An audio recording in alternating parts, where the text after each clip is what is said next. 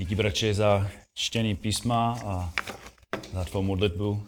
To velmi povzbuzující. A, a jak Petr poděkoval pánu za to, že máme povzbuzující církev. Je to přesně tak. Je to velmi povzbuzující vidět, jak ženy u nás milují pána. A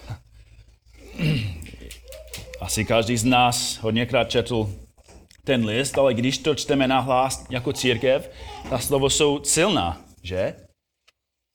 Když, když jsme četli, mm, žena ať přijímá poučený mlčky s veškerou podřízeností. Když, když to čtu sám, tak není to tak silný, ale když to čteme na hlas, tak to jsou ve světu ofensivní slova. Jo? Nenávidí Boží slovo. A oni si myslí, že Bůh a jeho následující jsou hloupí, ale díky Boží milosti jsme viděli, že Boží slovo je úžasné, že nás vede dobře a když žijeme podle jeho slova, tak máme pokoj v našich životech, máme pokoj jako v našich vztazích, máme pokoj s Bohem. Tak je to pozbuzující vidět, že Pan Bůh pracuje mezi vámi v naší církvi. My jsme trávili šest týdnů předtím vyučovány o, o tom, jak muži musí vést a dneska začneme něco trošku jiného. A na začátku bych chtěl si přečíst nějakou citaci.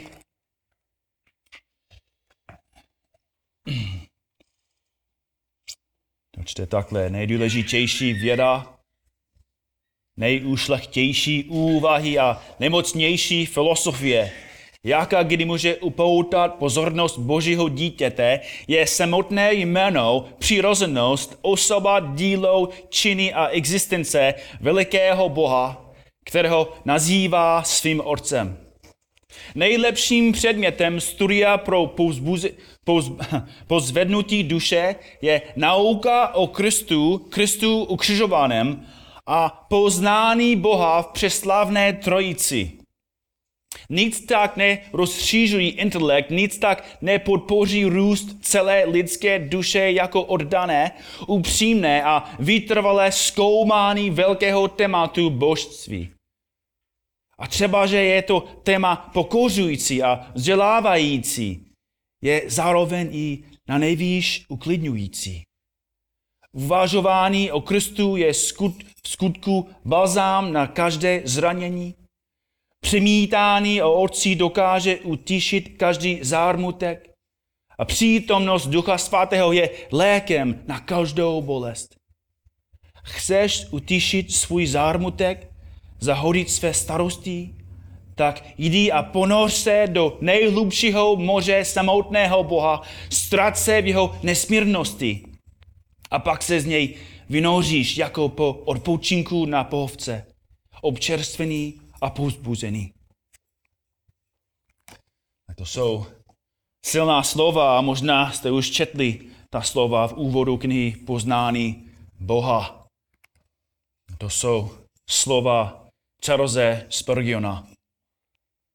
On kázal ta slova svému zboru, když mu bylo jenom 20 let. Poslouchejte ještě jednou, co, co hlásal ten mladý moudrý kazatel. Nejlepším předmětem studia pro poz, pozvednutí duše je nauka o Kristu a poznání Boha přeslávné trojici. Souhlasíš se s Spurgeonem? Řekl bys stejně, můžeš s ním říct, že nejlepším předmětem studia pro pozvednutí duše je poznání Boha v přeslavné trojici? Kdo mezi námi by takhle myslel? Kdo mezi námi takhle mluví? Kdo by řekl, že poznání Boha v přeslavné trojici je pokouřující, uklidňující, potěšující a uspokojující? Tak snad pro většinu z vás doktrina trojce prorokuje víc nejasnost než radost. Nebo snad máš pohled na trojici, jako máš na slepé střevo. Každý to má, ale její dotažitost je pochybná. Pro některé z vás snad doktrina trojice provokuje nelibost. Michael Reeves píše o trafných ilustracích, které lidé použili, ještě používají ve snaze vysvětlovat doktrinu trojice. Píše, trojice je trochu jako vejce, které se skládá ze skořápky, žloutku a bílku a přesto je to celé jedno vejce. Nebo další říká, trojice je spíše jako trojlistek. To je jeden listek, ale trčí z něj tři části. Právě jako otec, syn a duch svatý. Nebo trojice je jako voda, která existuje ve třech stavech, pevné, kaponé a páry.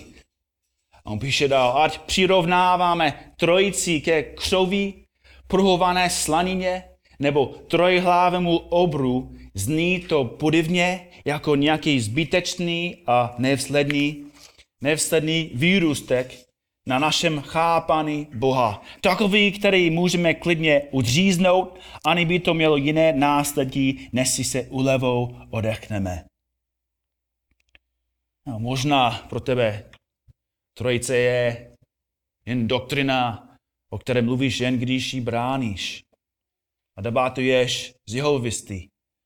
Nebo možná trojice je doktrina, které, které se bojíš. Slyšel jsi hodněkrát, že trojice je velmi důležitá a základní a proto se bojíš někomu říct, že, že, že té doktriny ještě ne, dobře nerozumíš. A ta náziova význání víry z 5. a 6. století straší mě. Píše, kdokoliv chce být spasen, tomu je především třeba, aby se držel ortodoxní víry, neboť kdo ji celou a nepřerušenou nezachovává, nezachová, nepochybně na věky zahyne. Ortodoxní víra pak je, abychom uctívali jediného Boha v trojici a trojici v jednotě.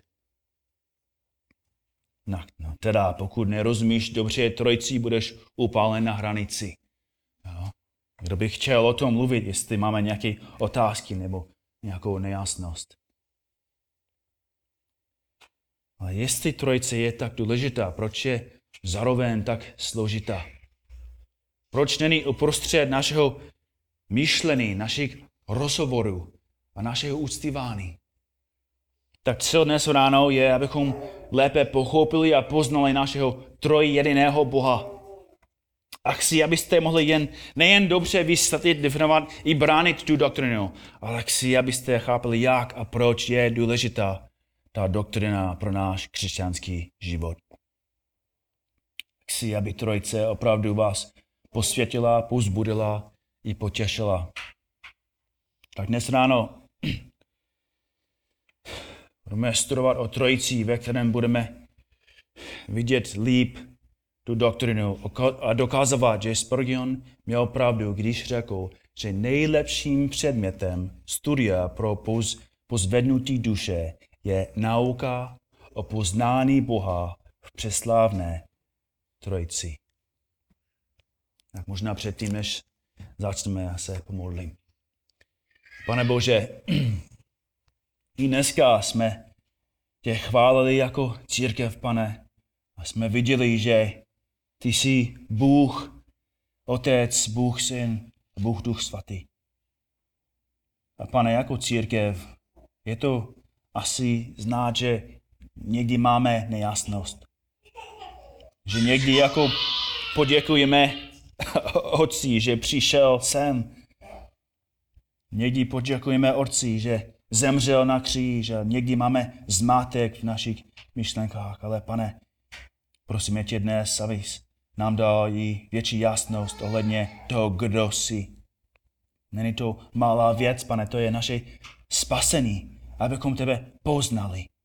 Tak prosíme tě, pane, abys nám dal světlo a moudrost a, a schopnost, abychom dobře pochopili to, co říká a učí tvoje slovo.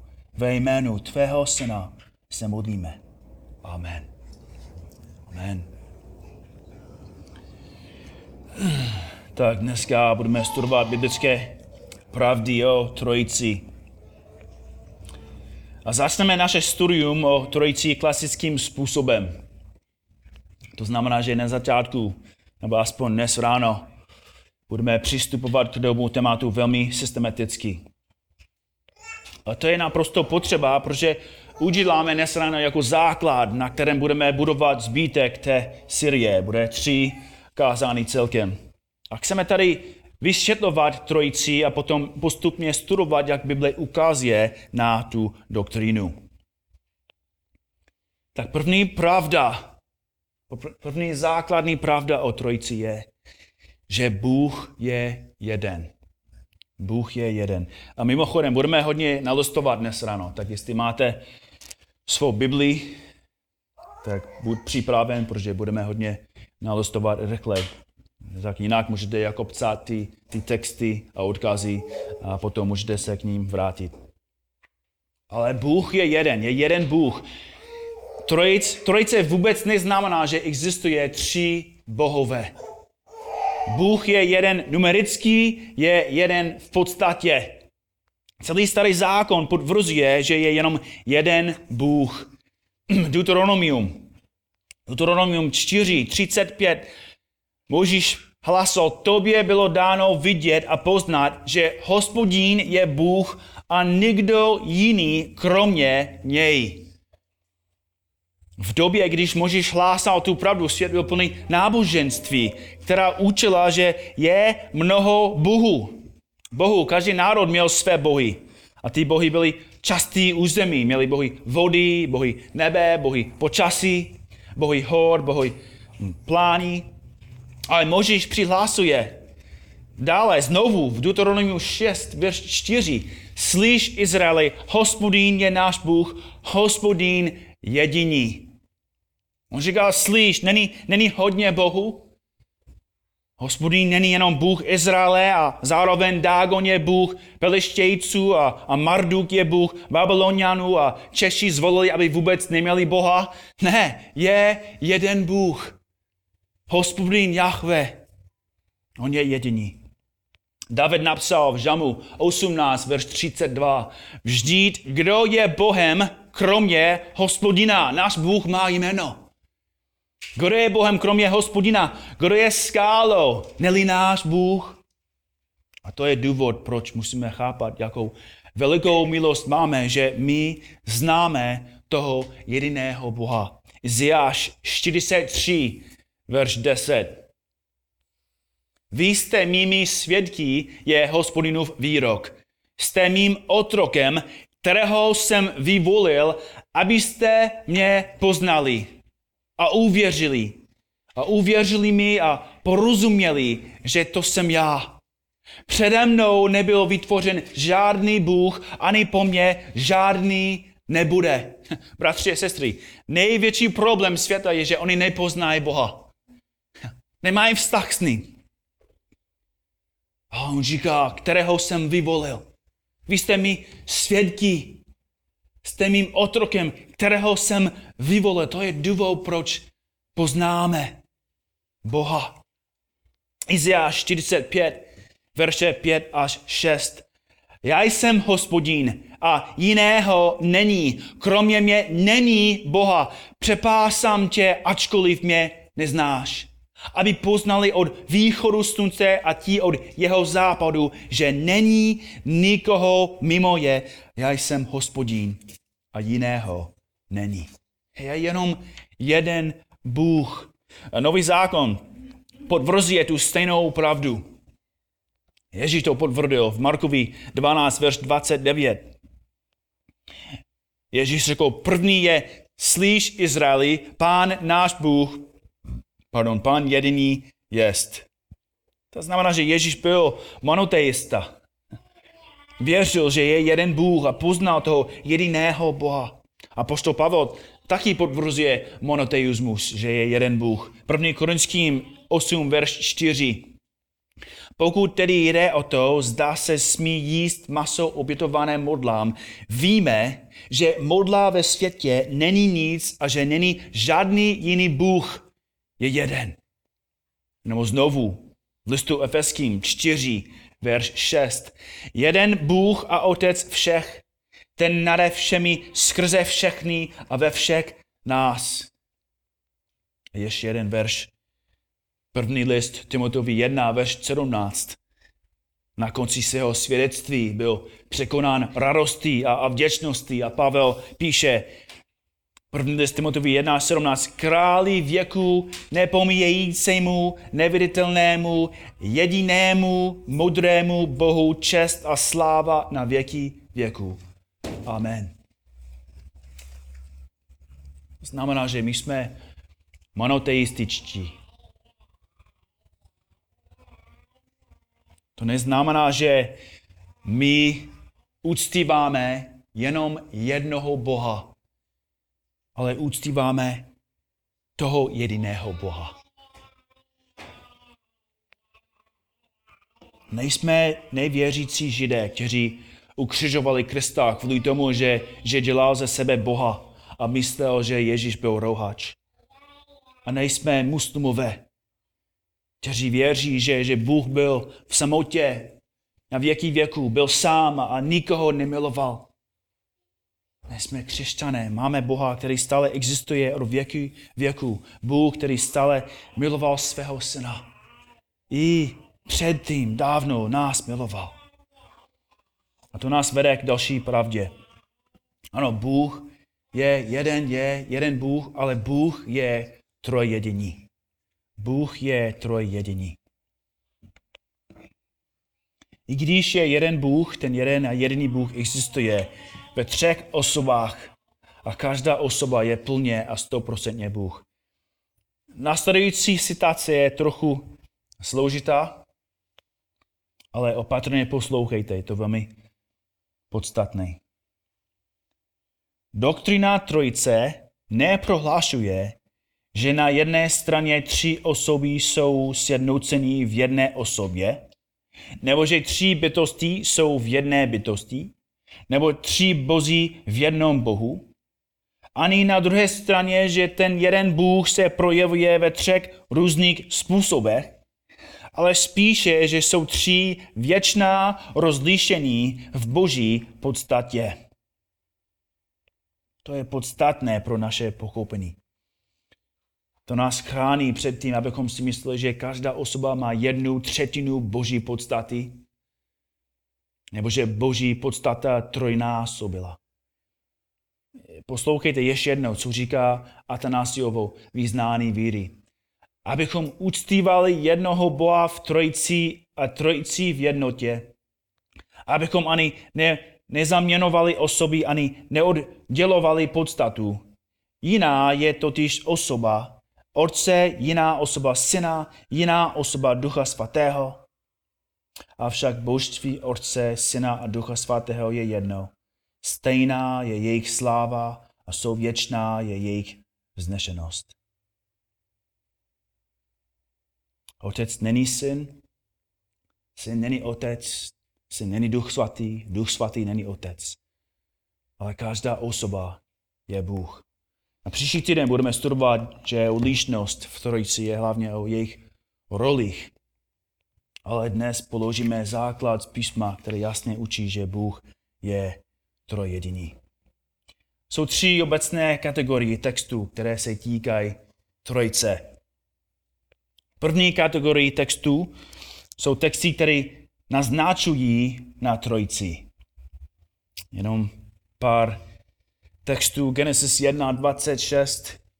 Genesis 1.26 říká, i řekl Bůh, učinme člověka ke našemu obrazu. V množném číslu. Učinme člověka ke našemu obrazu. To neukazuje na tři osoby, ale naznačuje množství. Nebo Genesis 3, 22. 3, 22. I řekl hospodin. Hele, člověk je jako jeden z nás v tom, že zná dobře, dobré a zlé. A znovu Genesis 11, verš 7. Nuže se stupme a zmatme tam jejich řeč, takže jeden nebude rozumět řečí druhého. A další dobře znáte Iziáš 6, verš 8. A potom jsem uslyšel hlas panovníka, jak říká, koho postu a kdo nám půjde. A řekl jsem, zde jsem, postuj mě. Jo, koho pošlu a kdo nám půjde. Někteří říkají, že to je, co je nazýváno jako majestatný nás, ale to není, co ukazuje, nebo co učí další, další texty písmu, další kategorii textů. Jsou texty, které ukazují na ty tři osoby. Na ty tři osoby spolu. Matouše 3, verš 16 a 17. Když byl Ježíš pokřtěn, vystoupil hned z vody a hle, otevřela se mu nebesa a spatřil ducha Božího, jak se stupuje jako holubice a přikází na něho. A hle, ozval se hlas z nebes, který říkal, toto je můj syn milovaný. V němž jsem nalezl zalíbení. Tady vidíme nebo slyšíme tři osoby trojce spolu.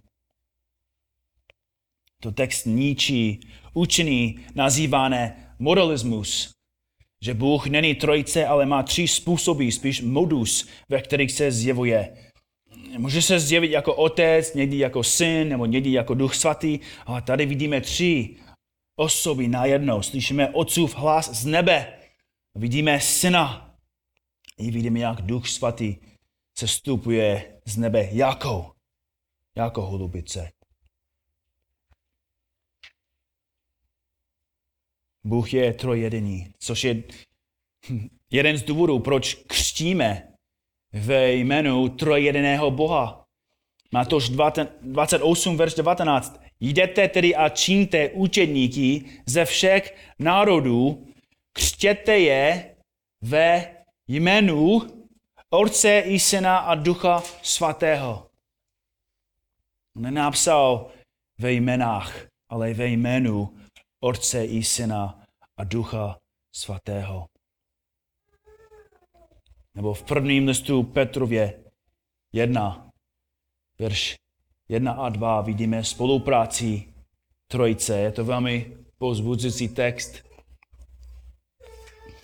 První Petrův 1, 1 a 2. Petr, apostol Ježíše Krista, vyvoleným, přichozím, rozpítlným v Pontu, Galácii, Kapodoky, Azii a Betiny podle přes vědění, přes vědění Boha Otce, posvěcený ducha poslušnosti a pokropený krví Ježíše Krista.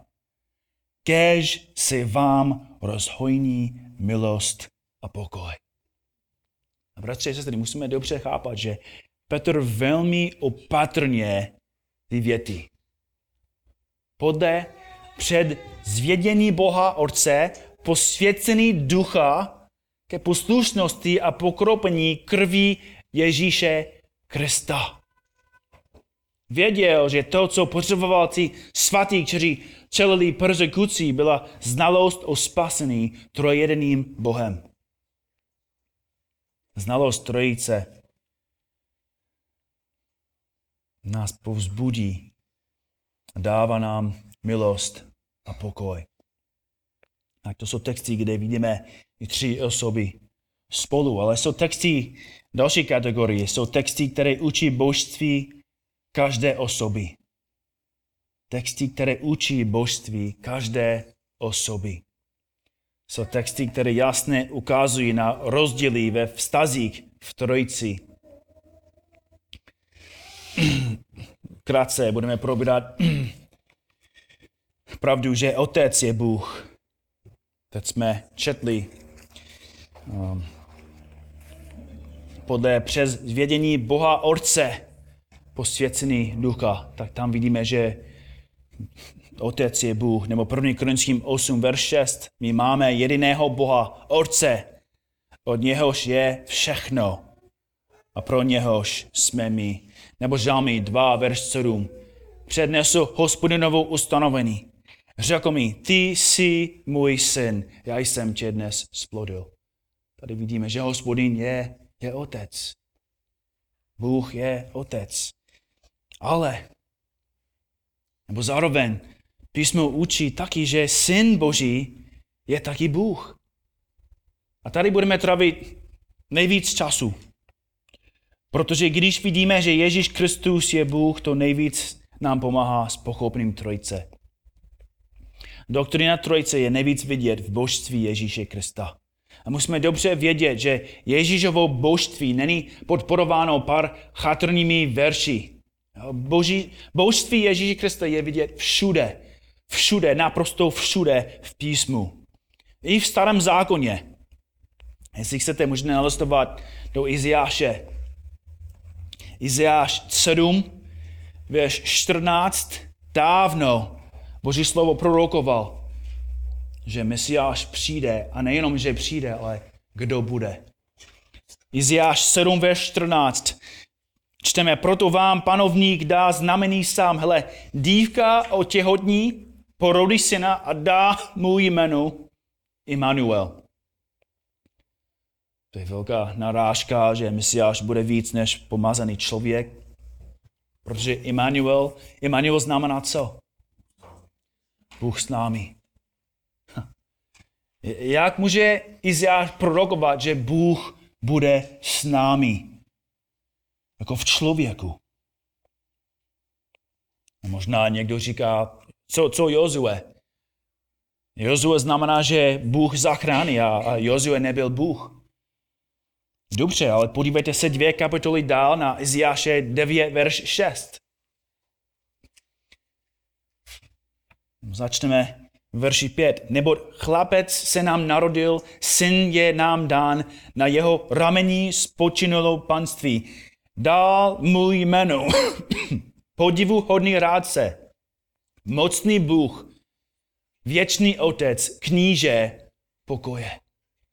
Znovu, jak, jak mohl Iziáš nazývat, nebo jak mohl Iziáš nazývat Mesiáše jako Boha a nebýt roháč? Odpověď je, protože Mesiáš bude Bůh. Další text, podívejte se na Jeremiáše. To byl pro mě nový text. Podívejte se na Jeremiáše 23, verše 5 a 6. Tam čteme, hele, přikázejí dny, je hospodinov výrok, kdy vzbudím Davidovu spravedlivý výhonek. Bude královat jako král, jednat rozumně a vykonávat v zemi právo a spravedlnost.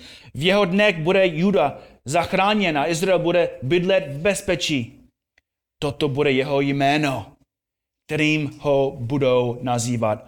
Hospodín je naše spravedlnost. To je jeho jméno. Hospodín je naše spravedlnost. Už dávno v starém zákoně Boží slovo prorokovalo, že ten, kdo přijde, aby zachránil Boží lid, bude daleko víc než silný člověk nebo další soudce. Že ten Mesiáš bude Bůh. A to je přesně, co nový zákon potvrzuje. Božství Ježíše není jen podporováno pár chatrnými verši. Okamžitě od začátku Skoro první doktrina, kterou učí nový zákon, je, že Kristus je Bůh v těle. Matouš 1, verš 21. Porodí syna a dáš mu jméno Ježíš, neboť on vysvobodí svůj lid z jeho hříchu. On vysvobodí svůj lid z jeho, oni jsou jeho lid. Ty lidi patří jemu a on je vysvobodí svůj lid z jeho říku. Ale počkej. Iziáš 43, verš 11 říká, já jsem hospodín a kromě mě žádný zachránce není. Ale anděl říká Josefovi, že musí pojmenovat svého syna Ježíše, což znamená hospodín zachraňuje. Proč mu musí dát to jméno? On to píše, nebo anděl mu řekl, neboť on vysvobodí svůj lid z jeho hříchu. A možná říkáš, já to ještě nevidím. Já to ještě jako nechápu. OK, Matouš to, to i víc vyjasnil v následujících verších. 22, 23. To všechno se událo, aby se naplnilo, co bylo řečeno od pána skrze proroka. Hle, ta pana otěhotní a porodí syna a daj mu jméno Immanuel, což v překladu znamená Bůh s námi. Kdo je Ježíš? Bůh s námi. A to naplnil Iziášova proroctví, že Bůh přijde. A podívejte se, podívejte se na, na Marka. Marek 1, verš 1.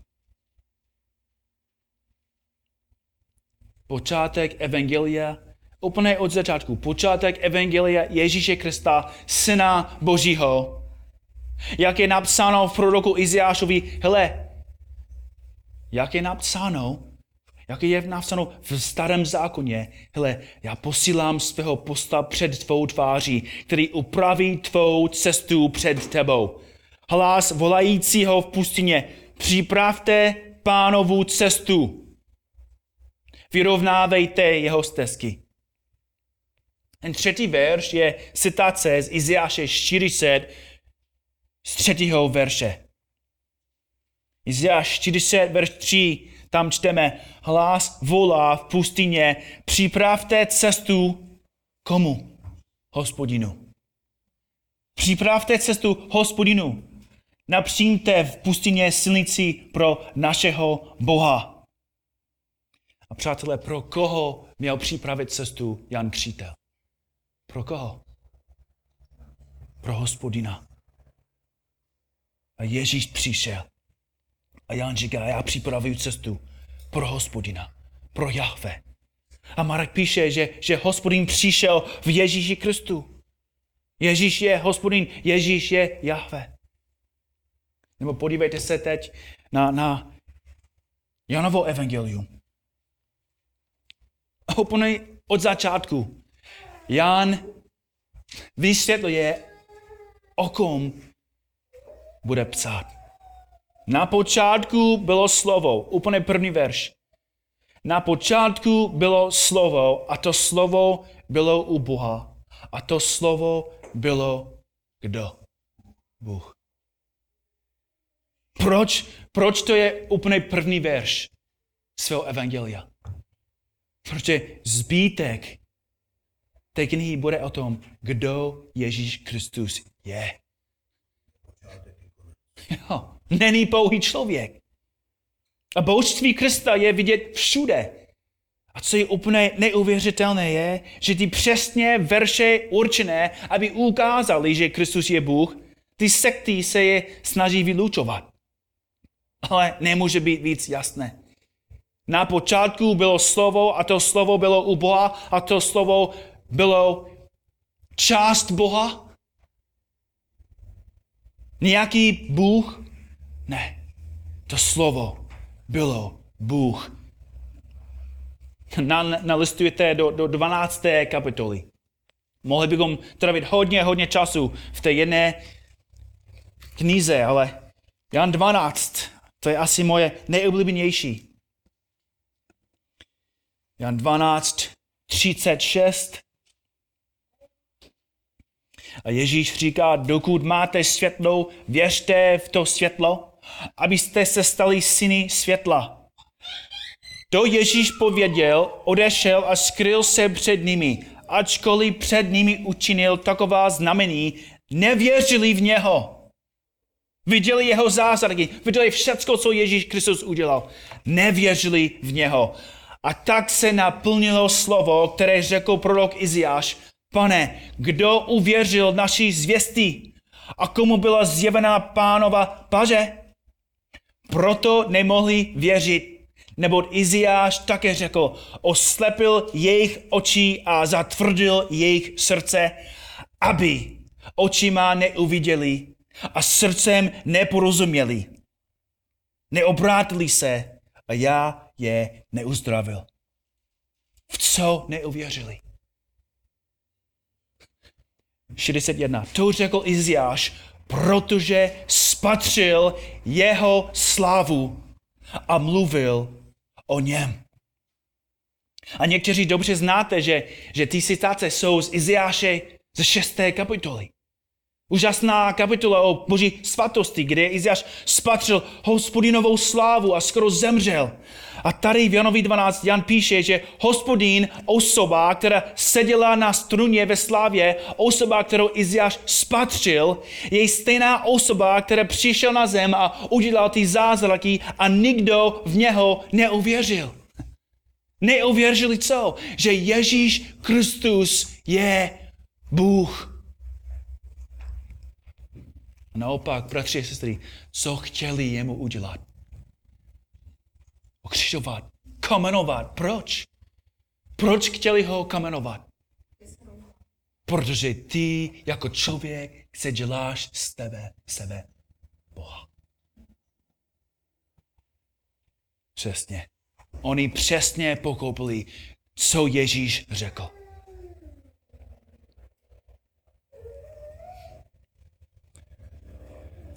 Oni chápali, že Ježíš řekl, že jsem Bůh.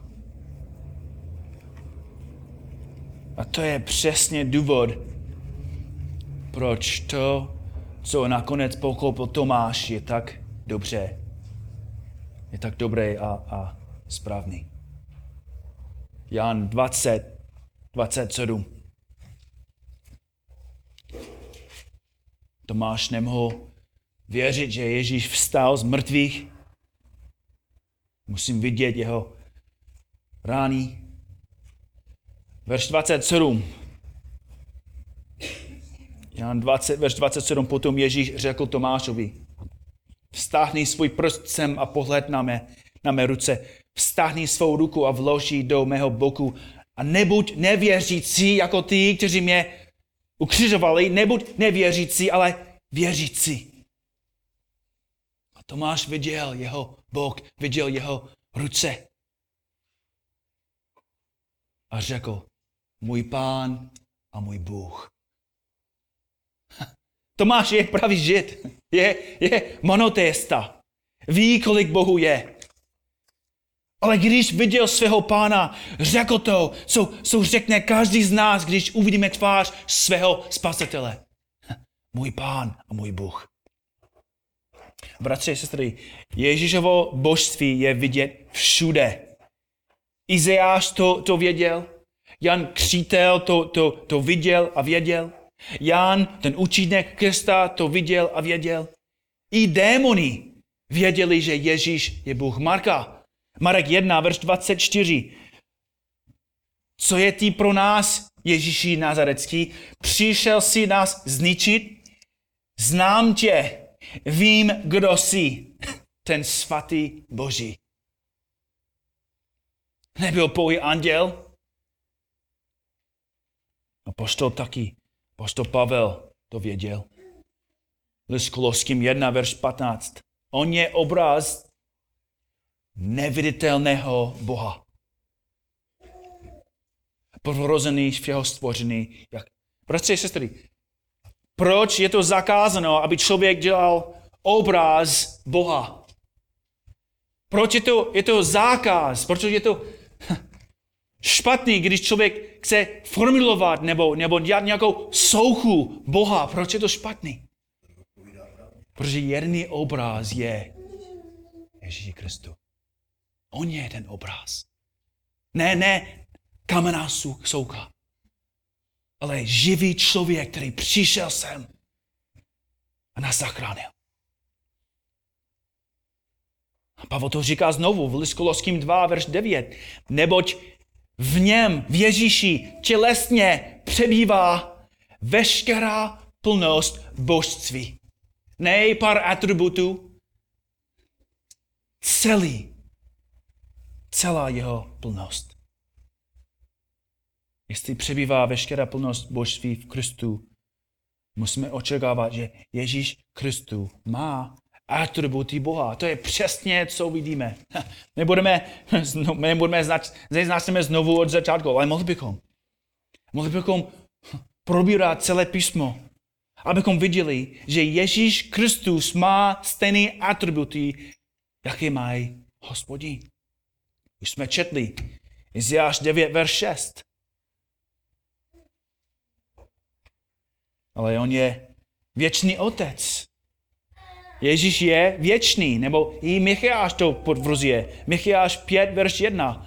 A ty, Betléme Efratský, který jsi nejmenší mezi judskými rody, z tebe mi vzejde ten, kdo bude vládnout na Izraelem, ten jehož původ je odedávna, ode dnů věčných. Ježíš je věčný, Ježíš je všemohoucí. Matouše 28, verš 18. Ježíš přistoupil a promluvil k ním, byl mi dána veškerá pravomoc na nebi i na zemi. A možná člověk říká, ale Ježíš říká, že byl mi dána. Jo, a to říká jako člověk. Protože on přišel v pokoře. A jeho odměna za svůj kříž je, že Bůh mu dal velkou slavu jako Ježíš, ten člověk. Byl mi dána veškerá pravomoc. To je stejný, který před dávno zpátky stvořil všecko a udržuje všecko svou moci. Ježíš je všude přítomný. Matouš 18, verš 20, nebo kde jsou dva nebo tři skromáždění v mé jméno, tam jsem já uprostřed nich, nebo 28, verš 18, Ježíš přistoupil a promluvil, byl mi dána veškerá pravomoc a jsem s vámi na věky věku, do konce. Jsem stále s vámi. Nebo Ježíš taky je nemění. List Hebrům 13, verš 8 říká, Ježíš Kristus je tentýž včera i dnes i na věky. A vidíme, že Ježíš stvořil, Ježíš uzdravil, Ježíš odpustil říky a farizeovi řekli co? Proč takhle mluví? Rouhá se, kdo je mocen opouštět říky, neli jediný Bůh. Odpověď je co? Ježíš Kristus je Bůh.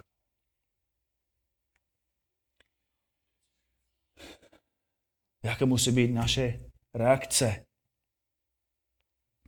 Jestli vidíme, že ten jedený Bůh přišel sem a vzal na sebe lidské tělo z jednoho důvodu.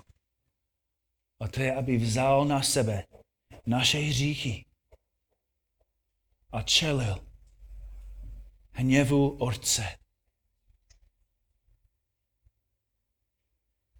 Zaplatil za naše hříchy a řekl, dokonano jest. A proto odevzdal svou duši a zemřel. Ale ten, kdo zemřel, vstal z mrtvých. A když, bratři, sestry, když jednou vidíme jeho rány, když vidíme jeho, jeho tvář, jeho ruce, jeho bok, řekneme úplně stejný, co řekl Tomáš. Můj pán, můj Bůh. A to je důvod, proč se klaníme před Ježíšem. A to je důvod, proč uctíváme našeho trojjediného Boha. Otec poslal svého syna a Duch svatý ho zmocnil aby nás zachránil. Vyvoleným příkozím rozpitleným i vkladně podle přes zvědění Boha Orce, posvěcený ducha k poslušnosti a pro pokropení krvi Ježíše Krista, kež se vám rozhojní milost a pokoj. Kež znalosti o našem trojedeném Bohu vám rozhojnila milost a pokoj. To je, to je přesně, co má dělat znalost v našich životech. Reformátor Jan Calvin jedno napsal, že pokud se pokoušíme přemýšlet o Bohu, aniž bychom přemýšleli o Otci, Synu a Duchu, pak se v našich moc, mocích znáší jen holé a prázdné boží jméno na úkor právého Boha. Tohle jedenost Boha není něco, co, co používáme jen když křtíme lidi v jménu Otce, Syna a Ducha Svatého. Bratři a sestry, trojjedenost Boha je, kdo Bůh je. A jestli ne, nevíme, že Bůh je trojjedený, neznáme Boha. Důvod, proč Bůh nás zachránil, je, abychom ho poznali. Jan 17.3. A toto je život věčný, aby poznávali tebe, jediného pravého Boha a toho, kterého si poslal Ježíše Krista. Poznání trojediného Boha je naše jediná chlouba. Jeremiáš 9, 22 a 23. Toto praví hospodin, ať se moudrý nechlubí svou moudrostí, ať se hrdina nechlubí svou zdatností, ať se bohatý nechlubí svým bohatstvím. Ale kdo se chlubí, ať se chlubí čím? Tím, že je rozumný a zná mě, že já, hospodín, vykonávám na zemi milosrdenství, právo a spravedlnost, protože v těchto věcech nám zalíbený, mám zalíbený, je hospodinův výrok. Bratři a sestry, to je pro důvod, proč Bůh nás zachránil. Abychom ho poznali. A příští týden, nebo za, za dva týdny, to probídáme i víc a, a uvidíme, že pokud Bůh není trojedný, to není možné, že Bůh by mohl nás zachránit. To není vůbec možné, že Bůh by mohl nám, nás milovat. A uvidíme, že nebylo by možné pro nás, abychom milovali Boha, který není trojediný. Máš, náš pán je velmi, velmi silný, mocný a úžasný. A jeho plán pro nás je dobrý, abychom ho poznali.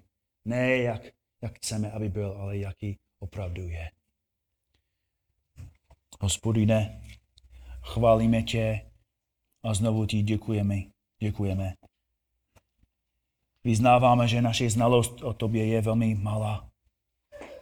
A že často, pane, my jsme i líní v tom, že nechceme studovat to, co je nejúžasnější ze všech, tvoje slovo protože v tom máme poznání tebe.